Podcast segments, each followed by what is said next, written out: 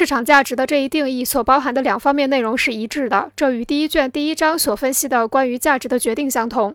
应特别注意的是，价值是以供求平衡为前提，价值规律决定着生产价格的变化，其具体表现在各部门内部生产所需的劳动时间的增减会使生产价格降低或提高，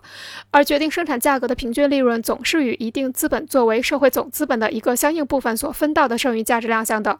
部门内部的竞争形成市场价值和市场价格。